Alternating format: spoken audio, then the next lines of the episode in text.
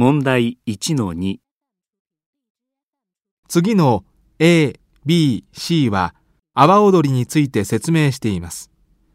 話の内容と合っているものに丸、違っているものに×をつけてください。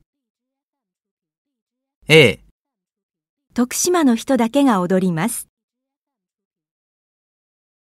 B、男性の踊り方と女性の踊り方は同じです。